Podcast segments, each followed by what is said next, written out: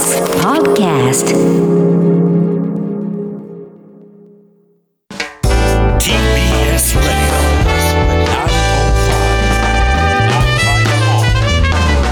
知る若手動かす荻上チキセッション発信型ニュースプロジェクト荻上チキセッション荻上チキと南部ひろみが生放送でお送りしていますここからは特集メインセッション今日のテーマはこちらですメインセッション直撃モード。性別関係なく選べる制服を求めトランスジェンダーの学生らが署名提出。LGBTQ と制服。今週火曜日今年の春に都立高校を卒業したトランスジェンダーの大学生らが制服を性別に関係なく選べるようにしてほしいとオンライン署名サイトチェンジ .org でキャンペーンを呼びかけて集めた賛同の署名と要望書を東京都教育委員会に提出しました。その際会見を開いた大学生は決してトランスジェンダーだけの話ではありません。性別で服装が決まるのは不合理ですし体質などさまざまな理由で制服を苦しいと思っている人たちがたくさんいます。制服を選べないために学校に通えず教育を受けられなくなってしまうのはおかしいと訴えています。ジェンダーレスの制服導入が一部で進む中で今日はこの会見にも参加した当事者の方などと LGBTQ と制服をめぐる問題について考えていきたいと思います。では本日のゲストをご紹介します。一般社団法人ニジーズの古堂達也さんです。スタジオに来ていただきました。古堂さんよろしくお願いいたします。よろしくお願いします。よろしくお願いします。さてあの古堂さんが所属しているこの一般社団法人ニジーズどういった活動を普段をされているんですか？はい。えっと、ニジーズなんですけれども、えっと、10代から23歳までの、まあ、LGBT とか、あるいはそうかもしれないというふうに感じている方向けの、えっと、居場所運営を行っております。うん。これはあのいつ頃からこういった活動が続いてるんですか？と団体の発足自体は2016年に東京の池袋でスタートをしまして、はい。とそれから徐々にこう拠点を増やして、今、えっと全国で6拠点で活動しています。うん特にこういったその若年層のはいコミュニティ、居場所のようなものがはいどうして必要だということになってるんでしょうか？そうですね。やはり、あのーまあ、セクシャリティご自分のセクシャリティを自覚する年齢というのは人それぞれだというふうには言われているんですけれども、うんやはり多くの場合は、えっと、幼少期、まあ、小学校入学特に性別違和の方であれば小学校入学以前からもう違和感があったという人もいよくいますし、えっと、いわゆる同性愛の方、両性愛の方ですと、えっと、小学校高学年とか中学生ぐらいには自覚がをしていたっていうような方が多いですので、やっぱりそういった時期にあの自分以外の当事者と知り合える機会とか場っていうのは非常に重要かなと思っていますしやはりユースに限定しているというところではあのやはり同年代とのこう当事者と知り合いたいなあの話がしたいっていうニーズが非常に、まあ、ニジーズの参加者でも高いので、うんそういったところであのユースの居場所ということでやっています。うん少し前のデータなどですとねあの例えば自分のあのセクシャリティであるとかジェンダーについて自覚をしたタイミングから実際に同じようなその当事者とか仲間に出会うまでのラグというのがもう数年間あると。ね思春期に気づいて例えば二十歳前後で出会うっていうことになった時にはいやっぱり孤独感っていうのが出てきてしまいますよね。はい、そうですね。やはりその違和感はあるけれども、それがい一体何なのかっていうことの、まあ、言語化できない、認識できない。でそこにはやっぱり、その、多様な性のあり方があるということ、そういった前提を、まあ、学校で教わる機会がないというところで、自分が何者か分からない、そして他者とつながりづらいというところがあると思います。うん、しかも学校の教科書とか開くとね、はい。人は誰でも思春期になると異性のことを好きになります。自然と好きになりますみたいなことが書いてあってはいあのいろいろな当事者の方それはアセクシャルとかエロマンティックの方、つまり恋愛感情が希薄だったり抱きにくいという方などを含めていろんな人たちがいないことになってますもんね。そうですね。うんこれそうした中であの今回まあ会見に、えーご一緒して同席されたえー都立学校の制服について東京都の教育委員会に署名が提出をされたということなんですけれども、はいこれはどういった署名がどういった形で提出されたんですか、はい。えっと、まあ、今回署名活動のあのはい。発起人になったのは、えっと、元都立学校の生徒の、えっと、楓さんという方なんですけれども、はい。えっと 楓さんが、まあ、今は大学1年生ですでに学校を卒業されているんですけれども在籍していた時に、えーまあ、男子生徒の制服を、ま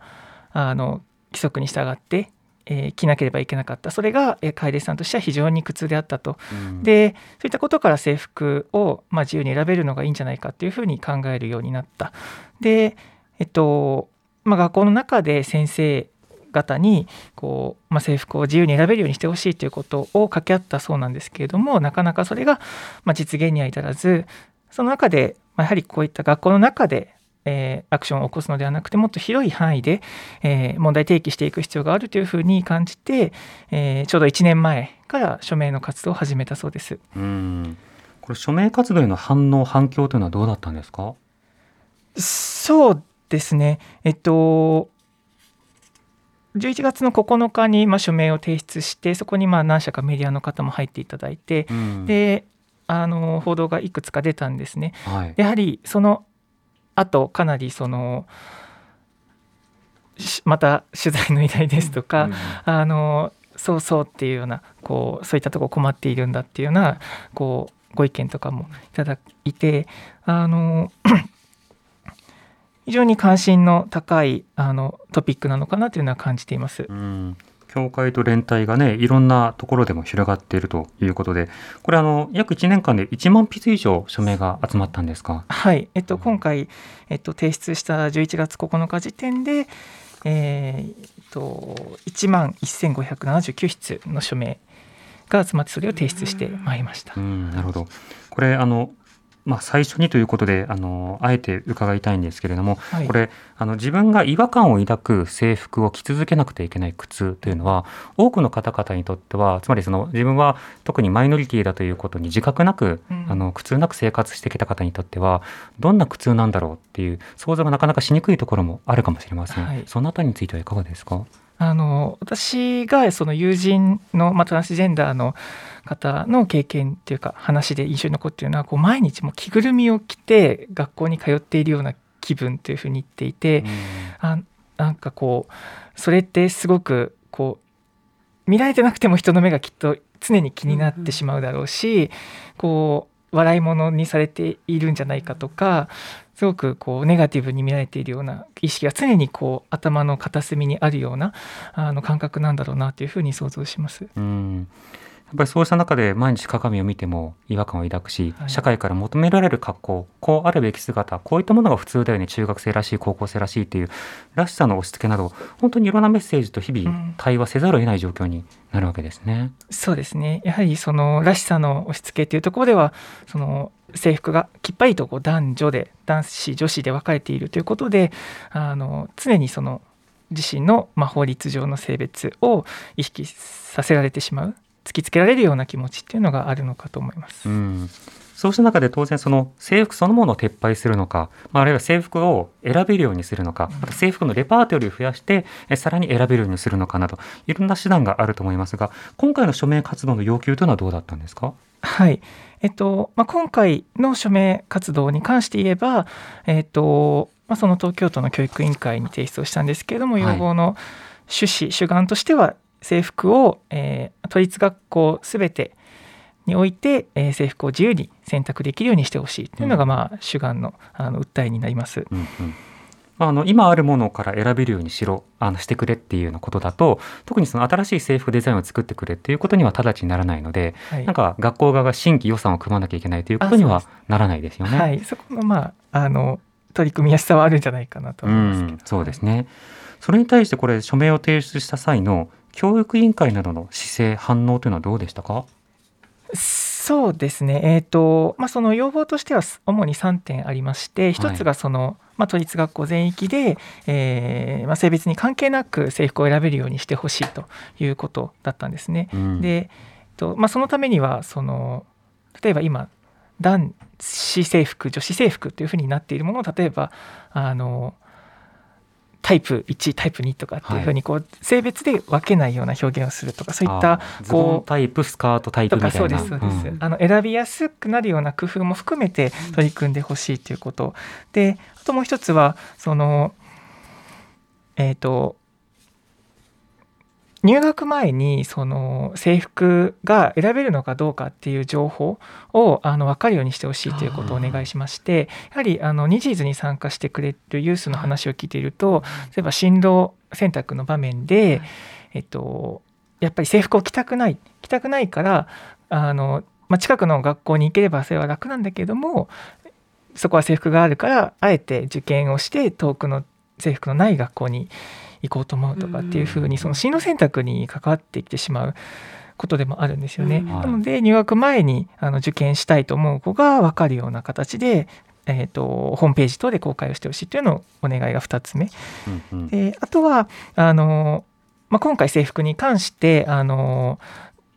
見直しをしてほしいっていう訴えですけれどもあのそれ以外にもやはり学校の中で男女でこう分けられているものってたくさんあるので、はい、まあ、そういったこう学校の中の男女分けで不要なものってないのか本当にそれ必要なのかっていうことだったりとかあるいはこう、まあ、校則全般においてもあの本当にその校則って必要なのかっていうことを、まあ、当事者である子どもたちにきちんとあの考えて意見を表明する機会を、えー、設けてほしいということをお願いしています。もともとね通常の校則でさえウェブサイトに掲載されていないあるいはその事前に説明されないから、はい、保護者も当事者も校則を知らないで入学するという方が圧倒的に多い。でもそれは特にいろいろな選択が必要な人にとってさらにこう情報が少ないともう困惑してしまうということになるんですね。うんうん、そう思います。やっぱり、うん、あの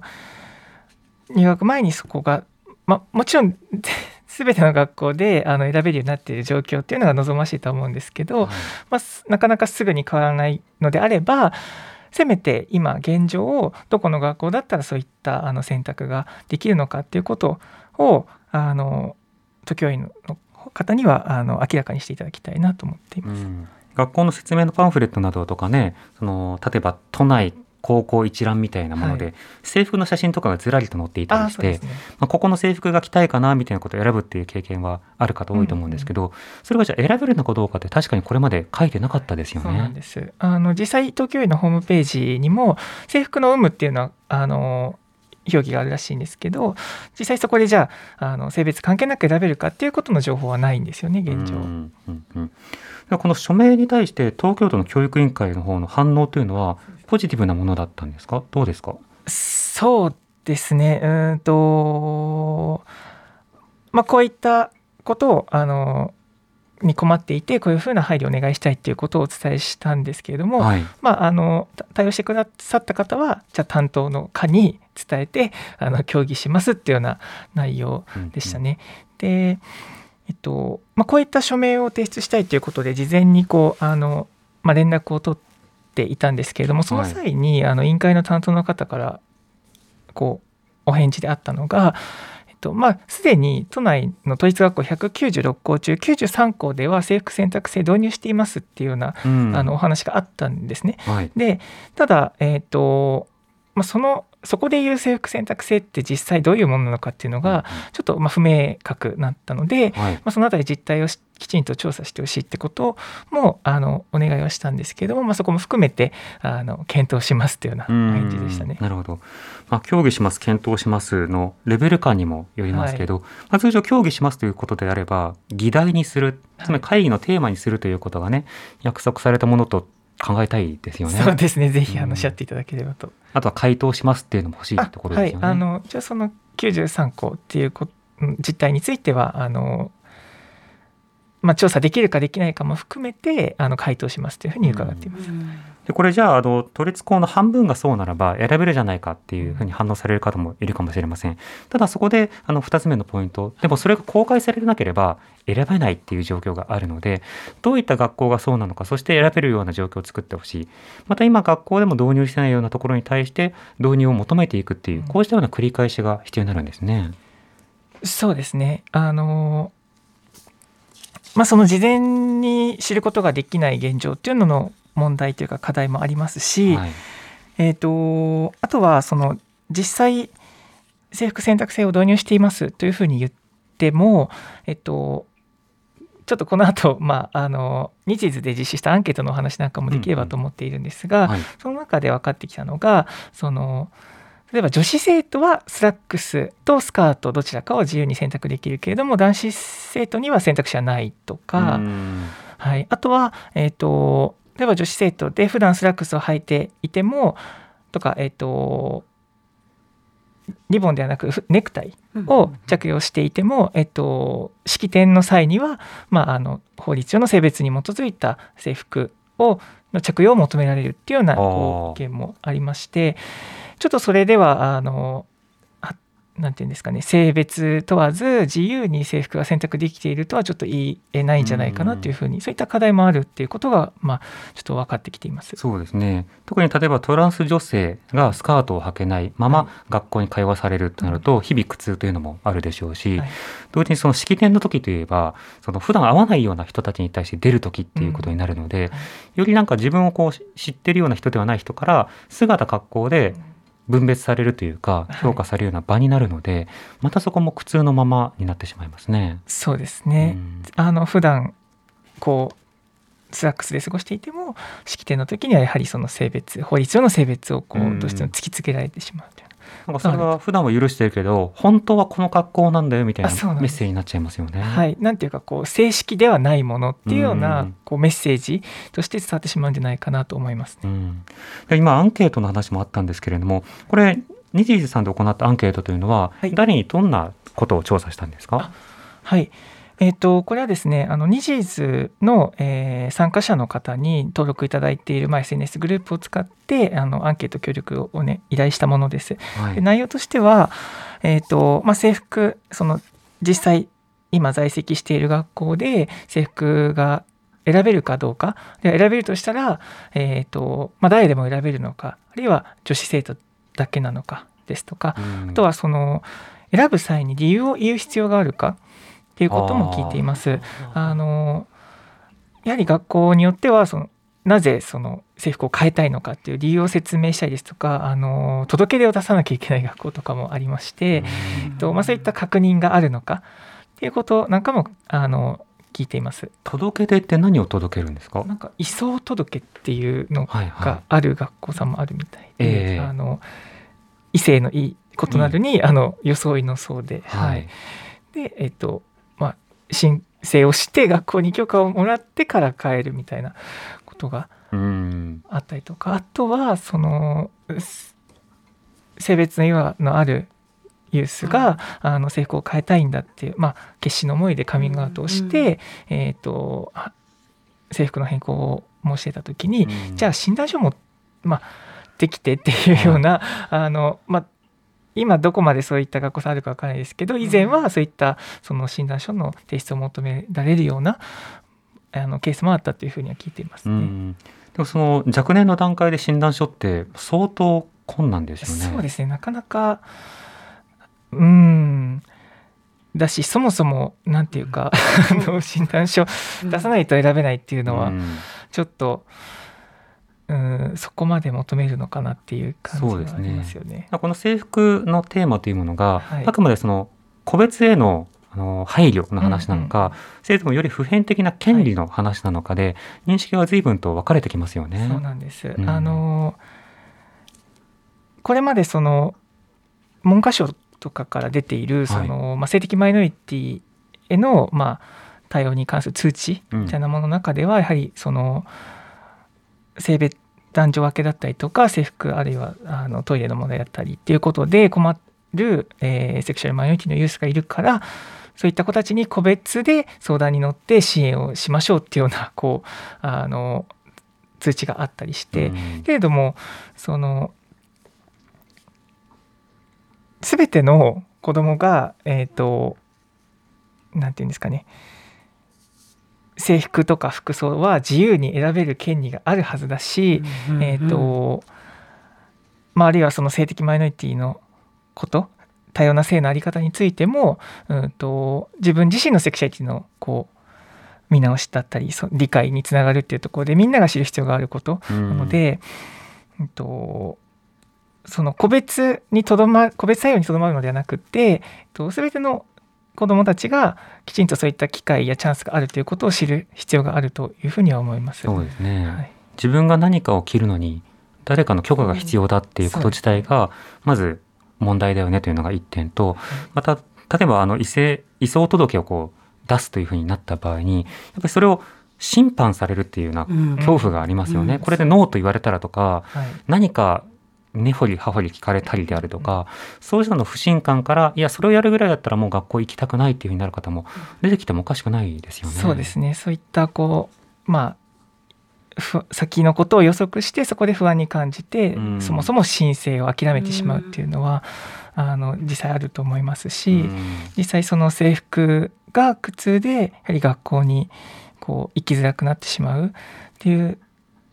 で場合によってはその死にたい気持ちを抱えてしまうくらい辛くなってしまうっていうような、あのユースの声なんかも今回のアンケートで、えー、届いていたりしますので、あの非常にあの危機な問題かなと思います。こういったその当事者やその若い学生らの声というものを今回まあ、教育委員会などに届けられて、はい、でそれに対して返事しますというような段階まではいけたと。そで、ね、それをもってじゃあ他の自治体もどうですかということを発信していくと同時にやっぱり当事者の声を聞いた上で、校則とか制服とかさまざまなものを変えていくんだっていうそうした動きが当たり前になってほしいですよね。そうですね。あのやはりあのが今学校で過ごしている子どもたちがどう感じてどう考えているのかどうしたらみんなが過ごしやすい学校になるのかっていうことを、まあ、子どもたち含めてあの考えていく機会っていうのが本来必要なんではないかなというふうに思います。うん、学校の試験者は子どもですからね本来はね。はい。ではあのこの23でさまざまな調査アンケートを行っているということですけれどもその中で手記をいくつかいただいてるんですね、ね、これはそもそもどういった式なんですか？えっと、今回そのニジズで行った制服に関するアンケートに協力してくれたユースの中で、うん、えっと、実際今都立学校に通っている方から、えっと、そのアンケートとはまた別にですね、はい、あの手記をあの寄せていただいたものになります。うん。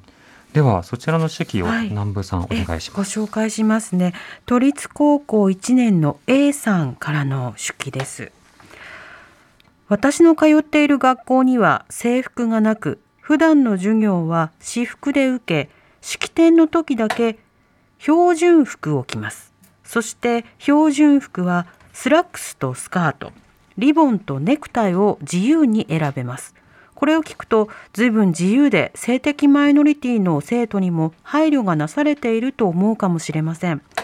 しかし私はこれでも不満がないとは言えません。なぜなら標準服のスカートとスラックスを自由に選べるのは女子だけで、さらに式典の際は法律上の性別に沿って男子はネクタイ、女子はリボンをつけなければならないからです。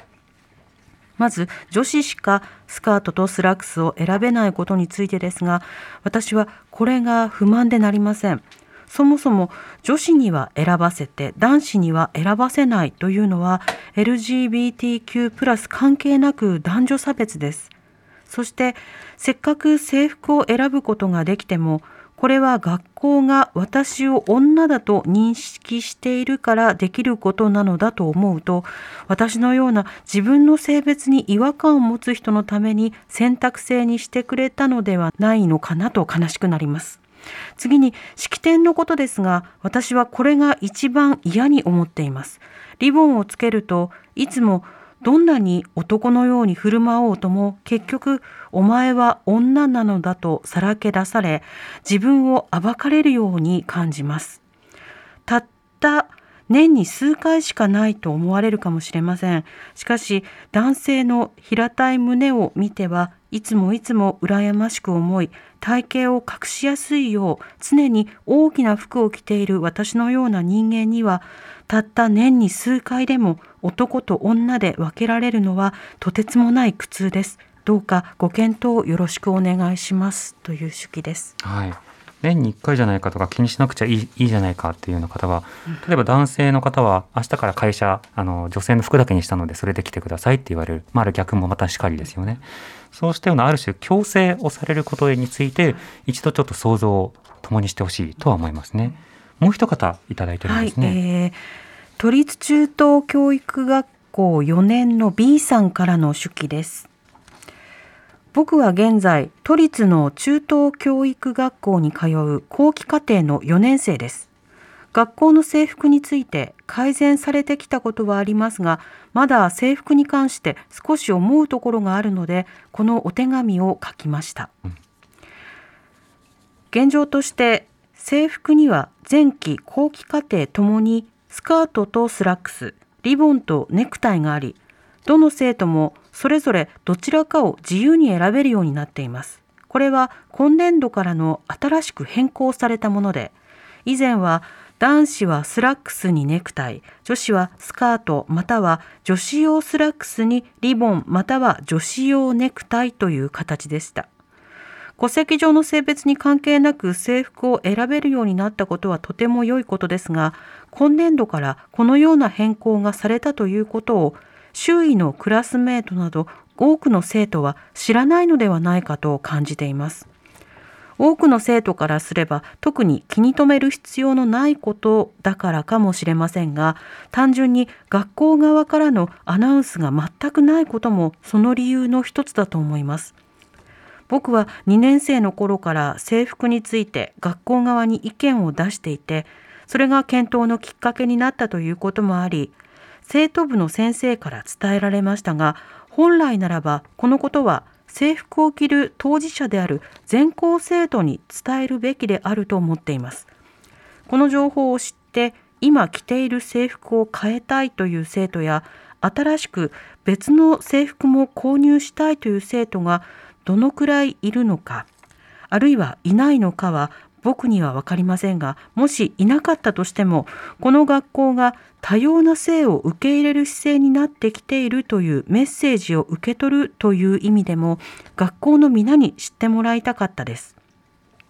大切なことは制服を変えることではなく制服を変えることで全ての生徒が自らのアイデンティティを奪われることなく学校に通えることでありそのためには制服を検討してから生徒たちにその結果である制服の選択肢を提示するところまで実行されなければならないと思います。過去の自分のように制服で思い悩むような学生がいなくなることを願っています。一つの意見として参考にしていただければ幸いです。という手記です。こういった手記を読んだ時古道さんはどうお感じになりましたか？いやあのー、非常に切実なあの思いをあの綴ってくれたなというふうに感じています。うん、例えば A さんだと,、えーと、やはりその式典の時にリボンを着用しなければならないとか。でそれまでどれだけこう自分が女に見られないようにっていうことに常に意識を割いて過ごしてきていてもその一瞬その一日だけでそれまでのこう努力というか意識が全てこう無駄になってしまうようなそ全て否定されてしまうようなそんな思いが伝わってくるなと思います。しあとまあ B さんの話ですとやはりその大切なことは制服を変えることではなくて制服を変えることで全ての生徒が自らのアイデンティティを奪われることなく学校に変えることっていうふうに書いてくれていて本当にその通りだなと、うん、ただあの変えれるようにすればいいっていうことではなくてそれが何のために必要なのかっていうその意味を、まあ、みんなであの考えていく必要があるんだろうなと思います。うん。これリスナーの方からはですねラジオネームサラさん個別のケースに対応してくれるというのは当然としてすでにある学校の制服を選べるようにするということですら対応できない理由というのはどこにあるのでしょうかというふうなメールもいただいてますが、うんうん、これ何かあの返答のようなものっていうのはあったりしたんですか？あその教育委員会の方かとか学校ですね。要はそのうちは変えませんって言った時に、何でですか？って当然気になるんですけれども変えない理由というのはどんなものがあるんでしょうね？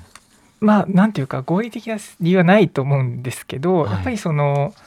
あでえっ、ー、とつい先日あのニジーズでオンラインのイベントをやりましてそこで、えっと、埼玉県の県立高校で教員されている方をゲストに呼んだんですね。でそこの学校は、えっと、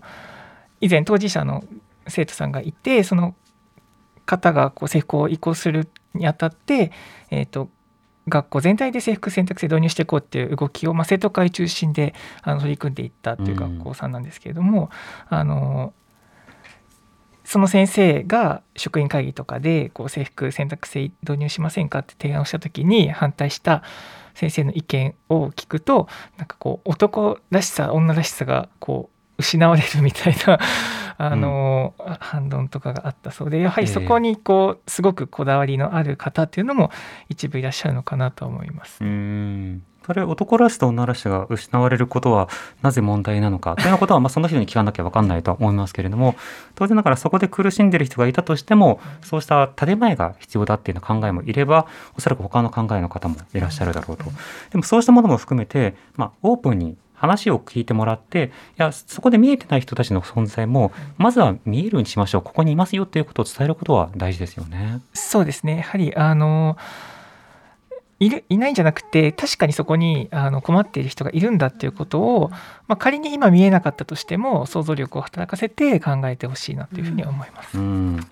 えー、リスナーの方からこういったメールもいただきました。はい、えー、ラジオネーム山田さん川崎市の36歳女性の方です。メールありがとうございます。皆様こんにちは。本日は LGBTQ と学校制服についてということですが、私が通っていた中学校が制服をリニューアルした際に、どうやらスラックスとスカート好きな方を選べるようになったという話を近所の子どもたちから聞いたんですが、それが大体10年近く前のことだったので、正直性別と制服のこういった取り組みはもっと進んでいるのかと思っていました、うん、まだまだ出生時の性別で服が割り振られることが多いんですね。考えてもみれば私の勤務する会社は女性のみピンクを着せられます。性別で色をあてがわれるのは正直嫌です。学生の制服からこういう風潮を変えていきたいものですと、うんあの女性の社員の方だけに制服を着せるっていうあのそういったような職場ってありますよね。はい、ま、ねうん、まあ、男性は何となくスーツだけどそのスーツはまあそれぞれ各々選んで自由に着てねっていうような、うん、そういったようなその差というのもいろんなところに社会に埋め込まれていますが、はい、そうしたようなところについてもやっぱり気づき考えさせられなくてはいけないということ分かります。Let's change the world together. TBS Radio 905-954発信型ニュースプロジェクト荻上チキ。セッション荻上チキセッション。今日の特集メインセッションテーマは性別関係なく選べる制服を求めトランスジェンダーの学生らが署名提出。LGBTQ と制服ということで、えー、ゲストに署名を提出した学生とともに会見に参加した一般社団法人ニジーズの古堂達也さんをお迎えしています。古堂さん引き続きよろしくお願いします。お願いしますそれではですねここで富山県で同様に男女別の制服の見直しを求めて署名活動を行った高校生の牧さんにもお話を伺いたいと思います、はい、スケジュールの都合で先ほど事前に収録をしました。そちらの模様をお聞きください。牧さんこんにちは。こんにちは。よろしくお願いします。よろしくお願いします。さてあの今年6月に富山県で男女別の制服を見直すことを求める署名提出したということですけれども、これどうしてこういった活動を始めることになったんでしょうか？はい、きっかけなんですけど、もともとはあの私が通っている高校の課題探究型学習みたいなそういう授業があって、はい、あそこで最初自分が元から課題に思っていた学校の校則全般についてあの研究を調査をしようと思ったんです。はい、でそこで調査をしていくうちに男女別の制服とか校則に違和感を持つ人っていうのが意外とたくさんいたことに気づいてでもっと深掘って調査しようと思いあのその性別に違和感を持つ人たちとか LGBTQ+ の人たちにあの聞き取り調査とかを行ったんです。でそこで今まさにこの学校に通っている中学生とかがその制服を着ることにすごく違和感を持って学校に通いづらくなってるっていう声を聞いてあのこれはもう今すぐにでも変えなきゃいけないことだなと思い、えー、署名活動に至りました。はい。牧さんはこれどうして校則に関心がおありだったんですか？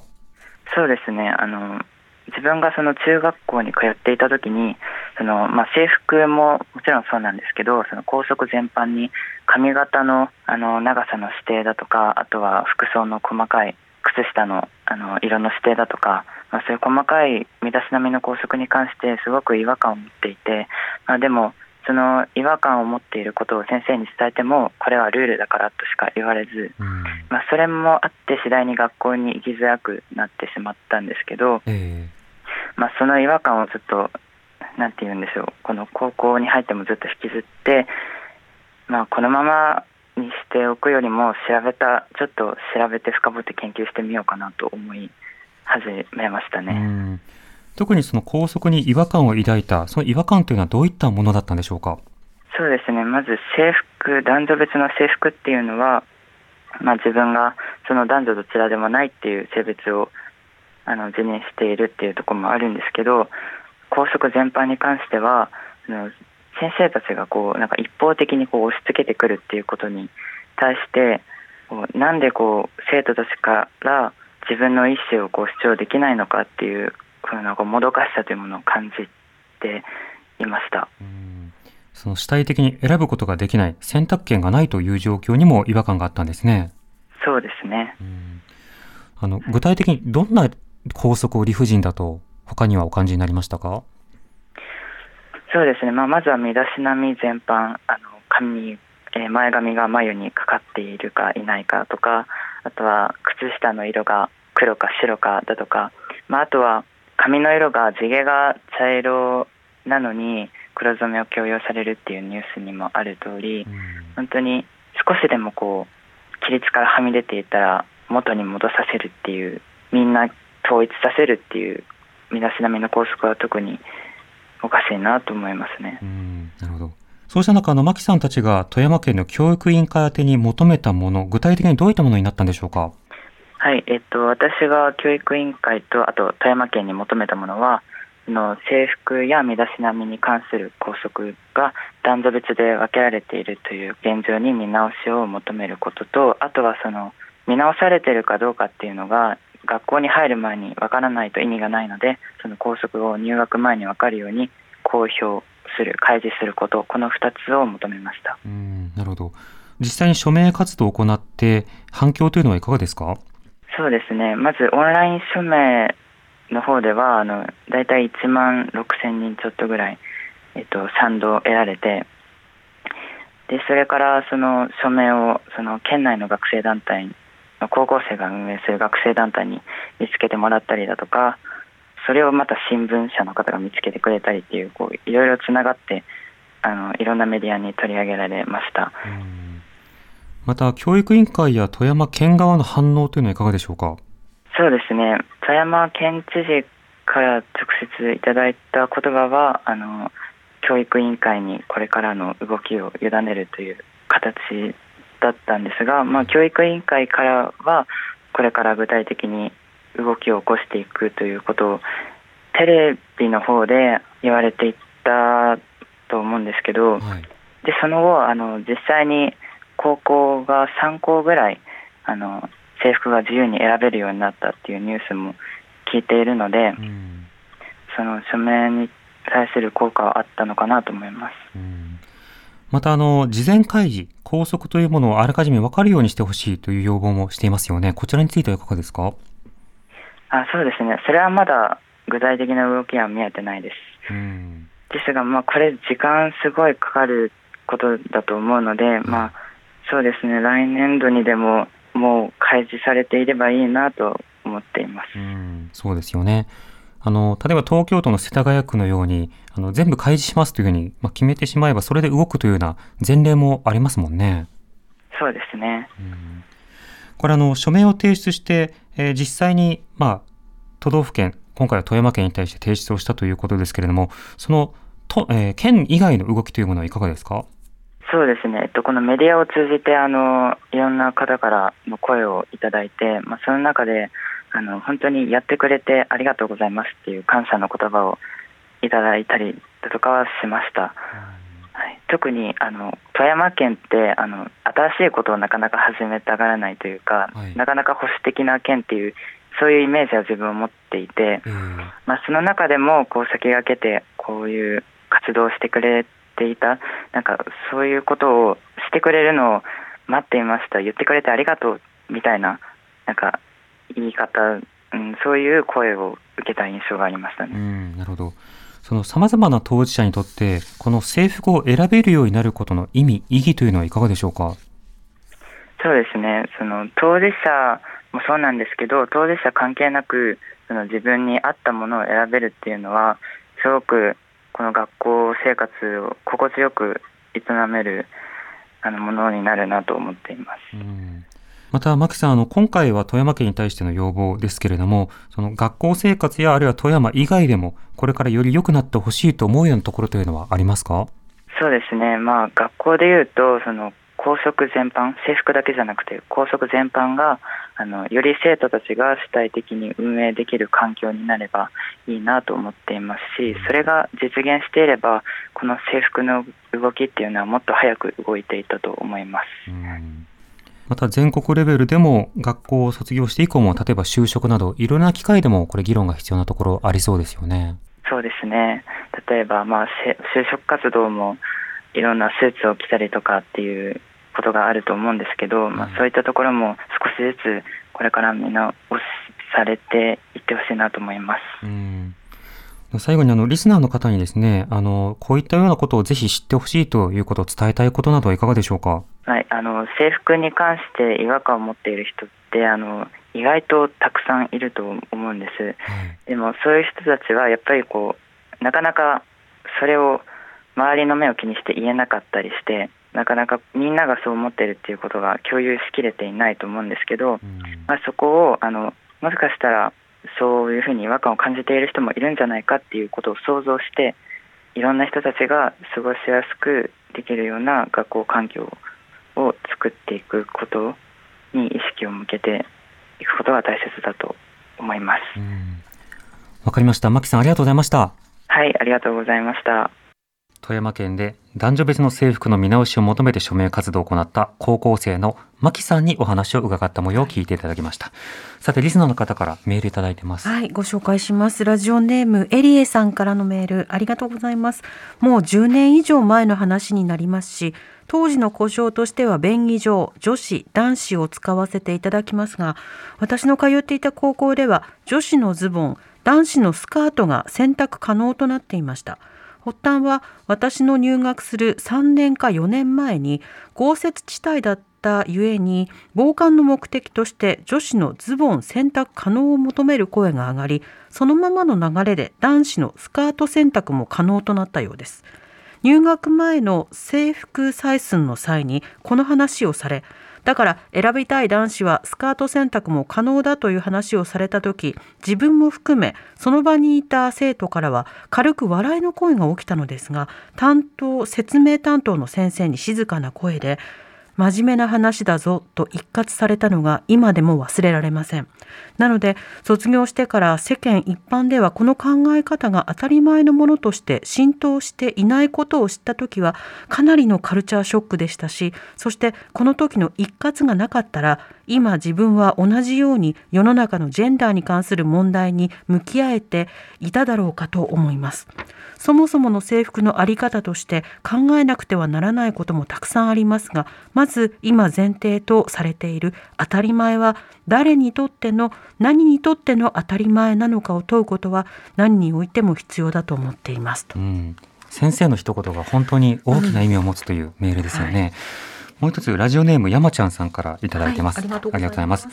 小学生の頃からちょっと男っぽいなと思っていた子が中学に上がると入学式だけスカートで来て次の日からお兄ちゃんが着ていたブレザーとズボンで登校してきたのでちょっとした騒ぎになりました。かなり後になりトランスジェンダーという言葉を知ってからあの子がそうだったんだと思うようになりました、うん、学校には移送届つまり怪我をした時にジャージなどで通学をする許可証を毎日だか毎週だか出し続けていたということで合意していたということです。私たちがちょっとでもからかうと先生に学校が許可したものをからかうとは何事だと叱られました、うん、卒業後は疎遠になりましたが本人には我々には想像しきれない悩み苦しみがあったかと思うと心が痛みますというようなことでからかってしまった側が先生の一言でその後いろいろと気づかされたというメールでした。